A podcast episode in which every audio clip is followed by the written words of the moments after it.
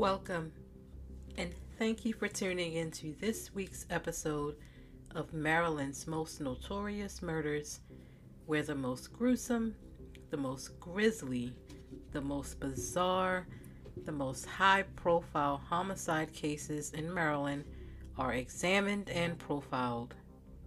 This season, season 3, relationship murders or husband, wife, boyfriend, girlfriend type murders are discussed and profiled. On this episode, the brutal murder of seven month pregnant Elizabeth Waters is profiled, and the unsolved shooting murder of 38 year old transgender Alphonsa Watson is discussed. Okay, this is a story about being selfish. This is a story about being greedy. This is a story about being trifling. And this is a story about not facing up to your own responsibility and taking ownership of your own account- accountability. 24 year old Elizabeth Waters was happily single and pregnant Known to her friends and family as Liz, she herself had grew up in the foster care system since the age of six before she was adopted by her foster family at 10 years old. Raised in a loving two parent household, she grew up surrounded by other foster kids who she considered her brothers and sisters. She lived in a 2400 block of North Calvert Street and she looked forward to raising her daughter who she planned to name Olivia. Despite this being her first pregnancy, she managed to hold a job as a waitress at the Charles Village Pub on St. Paul Street in central North Baltimore, which is not an easy job to do, you know, being on your feet and everything, being pregnant. But for some reason, she loved it. She loved interacting with her regular customers and she would spend time with them discussing her pregnancy and her upcoming birth and how she planned to raise her daughter. According to articles for the Baltimore Sun, she would clip the fingernails of her elderly customers, the ones who had arthritis, and she would do stuff like draw funny and witty sayings on, you know, the company's chalkboard. Liz could listen forever I used to tell her she could be a psychiatrist, a friend told reporters for the Baltimore Sun. She loved living in the city and she loved working there, her mother told reporters. She had plenty of loving, caring friends who all were on deck to help her take care of a baby. Two of her friends had even altered their lives by moving closer to her in order to help her. There was just one problem one issue with this whole scenario. Her baby daddy was a married man. 24 year old David Lee Miller from the 1200 block of Halstead Road in Parkville got married in March of 2005, and according to public record, he and his wife, who had no kids together, apparently must have been having issues shortly after they got married because by August of the same year, just three months after saying I do, his wife said I don't and filed for a divorce, basing her grounds on voluntary separation. But a week later, the couple, the, the, both the couple decided to work it out, and they both tried to get the order dismissed. Either way, not too long after that, David met Liz, the married man started hooking up with her and she became pregnant. He must have thought he could just, you know, freeball fucking around and just get away with everything, you know, like she was just gonna get rid of it, but you know, she was just gonna get an abortion and you know, everything was just gonna, you know, be happily ever after. But no, Liz had other plans. She wasn't. She was like, with or without you, she planned to raise the baby herself. But because she came from such a big family and she was always surrounded by that close knit family community, she did want her daughter to know where she came from. She wanted her daughter to know who her biological father was, whether he, you know, married or not. And as she got closer and closer to her due date of August the 16th, she got more and more agitated and more and more frustrated, you know, with him ignoring her calls and ignoring her visits. And for three days straight, her girlfriends took turns driving her to his house, the one that he shared with his wife, ready to bring all this news to his doorstep. For three days, they showed up looking for him, only to have their actions ignored. Finally, on the third day, on the third day that she showed up at his house, early in the morning of July the 11th, 2007, around 8 a.m., with her knocking at his door and calling his phone at the same time, more than two hours passed before he finally called her back, returned her phone call, and told her to meet him in the parking lot of the Parkway Crossing Shopping Center on Cleanleigh Road in the Hillendale neighborhood of Northeast Baltimore. So, a little after 10 a.m., she and her friend drove her Dodge Stratus in the parking lot of the shopping center, and he pulled up right next to them, driving his wife's 2000 black Cadillac. Once they pulled, once they parked, he got out of the car he was driving and got in the back seat of her car. And he wasted no time, really. I thought you got rid of it. You're not going to ruin my life, he said, before placing a 38 caliber Smith & Wesson revolver to Liz's left cheek and pulling the trigger. Then he turned the gun on her friend and shot her once in the face. As he as her friend reached for her cell phone to call 911, he shot her in the face again. 2 minutes after David had gotten in their car, the shopping center's parking lot surveillance camera captured him getting back in the Cadillac and pulling off as people started running over to the Dodge Stratus. I don't know how involved they were. She didn't even know he was married. She knew nothing about that when they first met, and she never said she was afraid, her mother later told reporters for the Baltimore Sun. Liz's friend she did manage to complete her call to 911 despite being shot in the face twice. Paramedics and, para- and the police arrived on the scene minutes later, and while her friend had to be flown to shock trauma for immediate treatment, seven month pregnant Liz, who was reportedly ashen and unresponsive, was pronounced dead at 10:23 a.m. while still in her friend's car. The two had been friends since high school. The bullet had traveled through her left cheek and brainstem before getting stuck in the base of her skull. Right before her friend was airlifted to shock trauma, a Baltimore County police officer asked her straight out, Do you know who shot you? The guy she is pregnant by shot us. David Miller, she told him. 24 year old Elizabeth had spent her childhood raised with 11 brothers and sisters in the Hamilton neighborhood.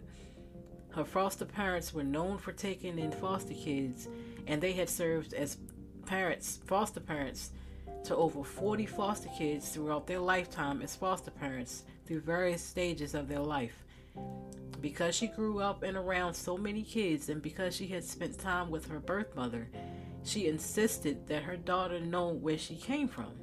She wanted to she wanted her daughter to know who her biological father was, even if he didn't want to have anything to do with her.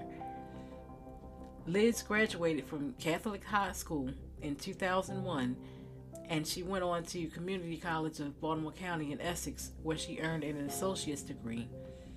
Liz had planned to go back to school as soon as she had her daughter. She loved reading especially books about science fiction, fantasy, and child rearing, a friend told the Baltimore Sun. Liz had reportedly been looking forward to her planned baby shower that was supposed to take place just a week before she was gunned down in a parking lot.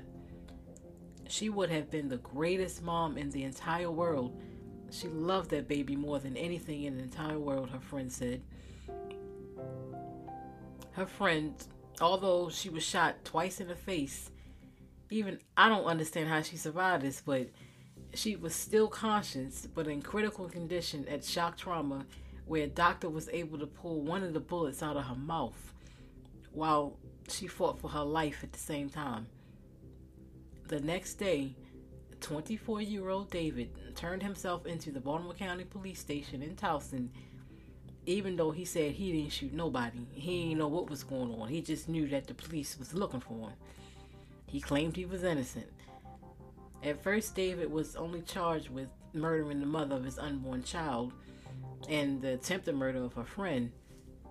But the prosecutor decided to also charge him with the murder of his, you know, unborn daughter, too. See, in October of 2005, a law that was just two years old had been passed in Maryland called the Maryland's Fetal Homicide Law because of the Unborn Victims of Violence Act. This was a law that was passed by Congress in 2004, which basically states that if a fetus is determined that it could have survived on its own if it were born, and if a person takes its mother's life, then that person can be charged with murder or manslaughter, manslaughter of the unborn baby. Now, this law came about because of the famous murder case of Scott Peterson.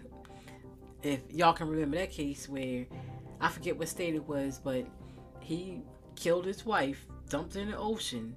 She was eight months pregnant with their son Connor, and he got convicted in March of 2005 for killing both his wife and their unborn son because, based on the testimony of the medical examiner who testified in court, that a fetus is deemed viable or with life or having life if an autopsy reports that it could have survived if it was born outside its mother's body at the time of her death.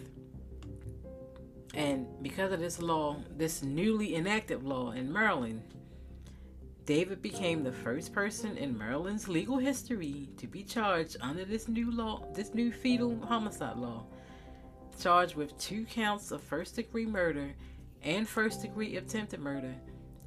David was held without bail. Now, why did this idiot why why he take this to trial? You had an eyewitness a credible eyewitness, the person you shot, I might add, testifying against you. She she she wanted to talk to him about the baby. She got upset. A seven month pregnant woman with hormones racing, you want answers. You get upset. This is what her friend testified in her words in the Baltimore County Circuit Courtroom. Him and Liz had words. She had told him that he knew that she had gotten rid of she had told him that he knew that she hadn't gotten rid of the baby and that she had left him a voicemail message saying it was a girl. I turned back and that's when I saw a gun. He shot Liz in the head. I saw her go forward. Then he shot me, she testified.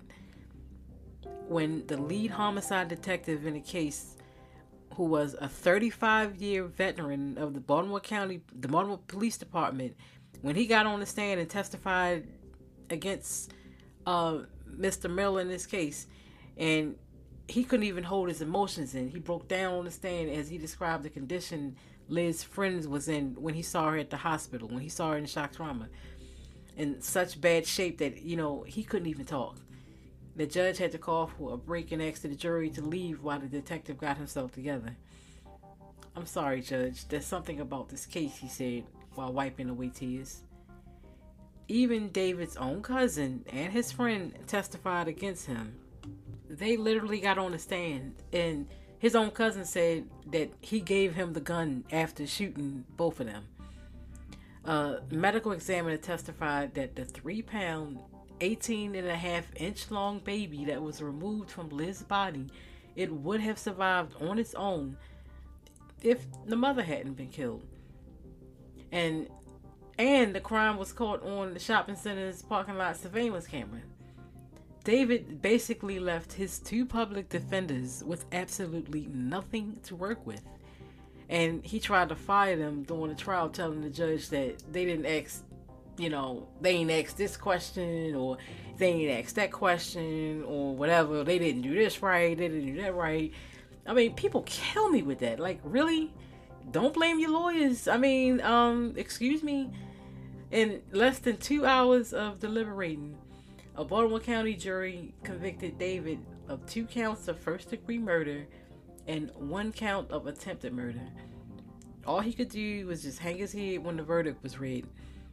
At his sentencing hearing, his two public defenders tried their best to show him like in a good life. They tried their best saying that, you know, before he shot three people, that he did hold a job for six months as a used car salesman. And he did have a rough childhood because at six years old, he did have to take odd jobs like bagging groceries, pumping gas, begging people for spare change, selling candy and clothes and stuff like that, cutting grass, all this stuff to help support his poor brothers and sisters because he grew up in a life of poverty. And he told the judge that he took care of his disabled brother and once he saved his brothers and sisters when they were abandoned by their mother in a house with no food or electricity, you know, blah blah blah, cry me a river, where's the violin? The the judge wasn't moved by, you know, none of this. None of this. I mean, come on. The judge actually said it's hard to imagine a case that's more awful. I mean, how could somebody be so self centered, so selfish? that they're willing to kill their own child and other people just because it would be inconvenient. It's very hard, and I spent a lot of time thinking about it to conceive it. He said all of this before he sentenced David to two consecutive, two concurrent life sentences without the possibility for parole. He was 25 years old at the time he got sentenced for this. Now, the reason why this case was notorious in Maryland because as I stated before, this was historic. It was the first case that was tried in Maryland under that new fetal law that they had that was based off of the Scott Peterson case.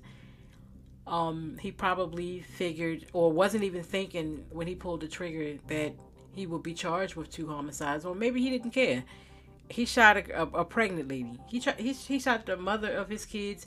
He never denied that the baby was his or anything like that. He just did not want his wife to know what he was doing.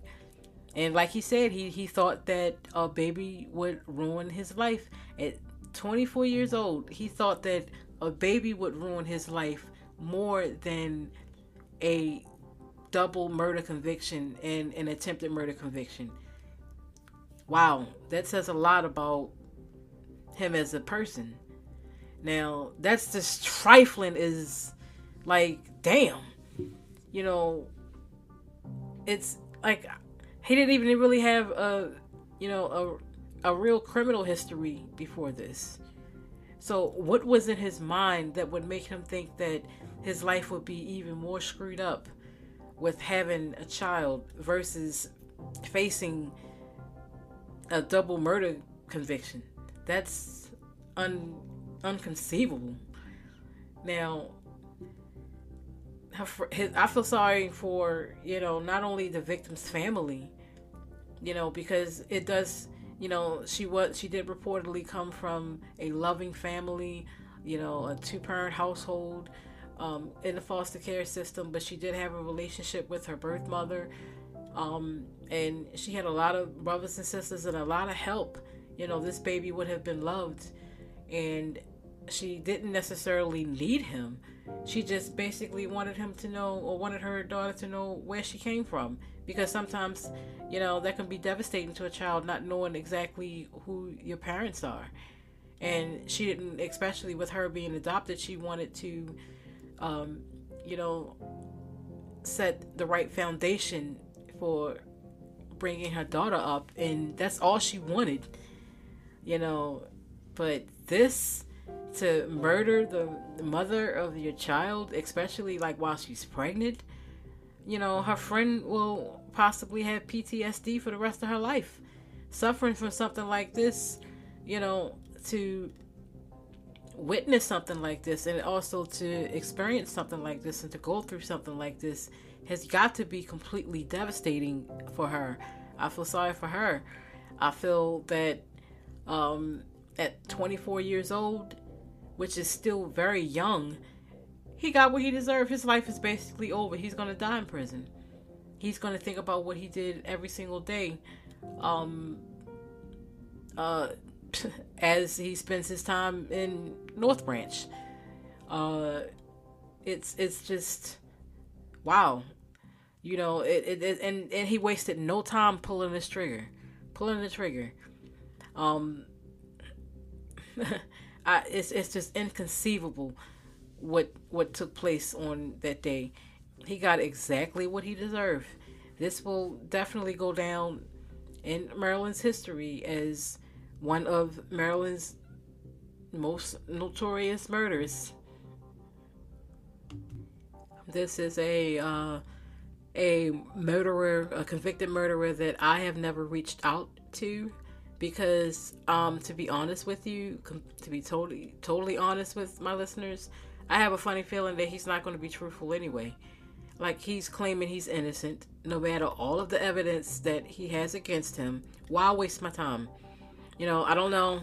Maybe one day I will just to try to get into his mind and see exactly like what was he thinking that, you know, possibly, oh well, she's not gonna play me, she's not gonna ruin my life, you know, or whatever, like what he said. But so this is not ruining your life? Your life is not ruined now? Wow. So I don't know. Maybe I will write to him one day. When it does happen, I will keep um my listeners posted. For this season, season 3, each unsolved homicide will profile a victim who was transgender. While conducting my research on unsolved homicides in Maryland, I could not believe the alarming number of victims who were transgender. I was completely shocked, completely alarmed. It was almost like there's a serial killer tra- targeting victims who are transgender and nobody's doing nothing about it. Seriously, and it was like that these murders don't get investigated. No questioning of potential witnesses. No trying to figure out who the victim's background or who, what their lifestyle was. No talking to family members. Nothing. It's like, boom, you know, there's a victim, there's a transgender victim, and nothing is being done. Nobody cares about the victims. So for this season, season three, the spotlight on the unsolved homicides will be victims who were transgender. This episode's unsolved homicide is the shooting death of 38 year old Alphonsa Watson. On March the 22nd, 2017, a little after 4 a.m., someone shot Alphonsa Watson in the 2400 block of Guilford Avenue near Charles Village a witness reported to police that he heard someone yelling for help, then heard shots. I seen him hollering and screaming, Give me my damn money, give me my damn money. And he said, I ain't giving you a damn thing. And next thing I know, I heard pow, pow, pow. And that was it. That's what a witness said. Two men got into a car, a, a dark colored car, and sped off. 911 was called and Baltimore City police found Alphonsa around 4 a.m. lying in the street. She was rushed to Johns Hopkins Hospital, shot in the stomach, pronounced dead shortly after. Known as Peaches to her friends and family, Alphonsa came out as transgender when she was in her teens. Originally from D.C., she had worked in an upscale retail store in Virginia where she was reportedly one of the best salespersons they had at the store. She moved to Baltimore 10 or 15 years prior to her murder, where she lived in the 2000 block of North Charles Street in Charles Village. She was the sunshine of our family, a very caring, passionate person who loved cooking and gardening. She was a very fun person to be around always in a talkative and playful mood, very close to the Lord. She didn't belong to a church or anything like that, but she always talked about the Lord, her mom told reporters. A vigil was held for Alphonsa at the Why Not Lot on North Avenue on March 25, 2017, to honor her memory. The vigil was organized by the Baltimore Transgender Alliance and attended by representatives representatives of the local transgender community, allies, members from the local LGBTQ organization, even members of the Baltimore City Police Department came. I'm not just sick of the killing. I'm sick of people not seeing the beauty of our diversity. I'm sick of the dishonest narratives. I'm so sick of people not growing the fuck up and talking about who they really are. We pay the price because somebody won't get honest about who they really are at their core, said the founder of Transgender Network of Sisters of the T in a comment to the Baltimore Sun. Look, people, I'll put it like this. Regardless of who did what, who does what behind closed doors, who does what. You know what I'm saying? Everybody deserves justice. Everybody deserves an equal right to live on this earth. Everybody deserves answers and what happens to their loved one, regardless of what lifestyle they live. You know, and for this reason, that's why I said that the spotlight for unsolved homicides for this season will be on transgenders.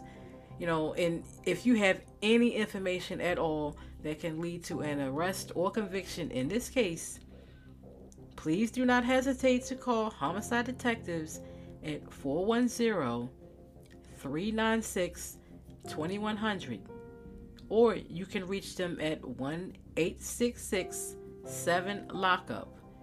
You can also submit a tip online at www.metrocrimestoppers.org or you can submit a tip a text to 443 902 4824. You can remain anonymous, people. I mean, somebody has to know something in this case. They got to know something. I mean, come on. Seriously. I mean, you can remain anonymous. So it get it off your conscience if there's something that you want to sell, if something you feel better about, you know, relating or whatever, you don't have to leave your name. The number again is 410-396-2100 or 1-866-7-LOCKUP or you can submit a tip online at www.metrocrimestoppers.org. That's stoppers with an S.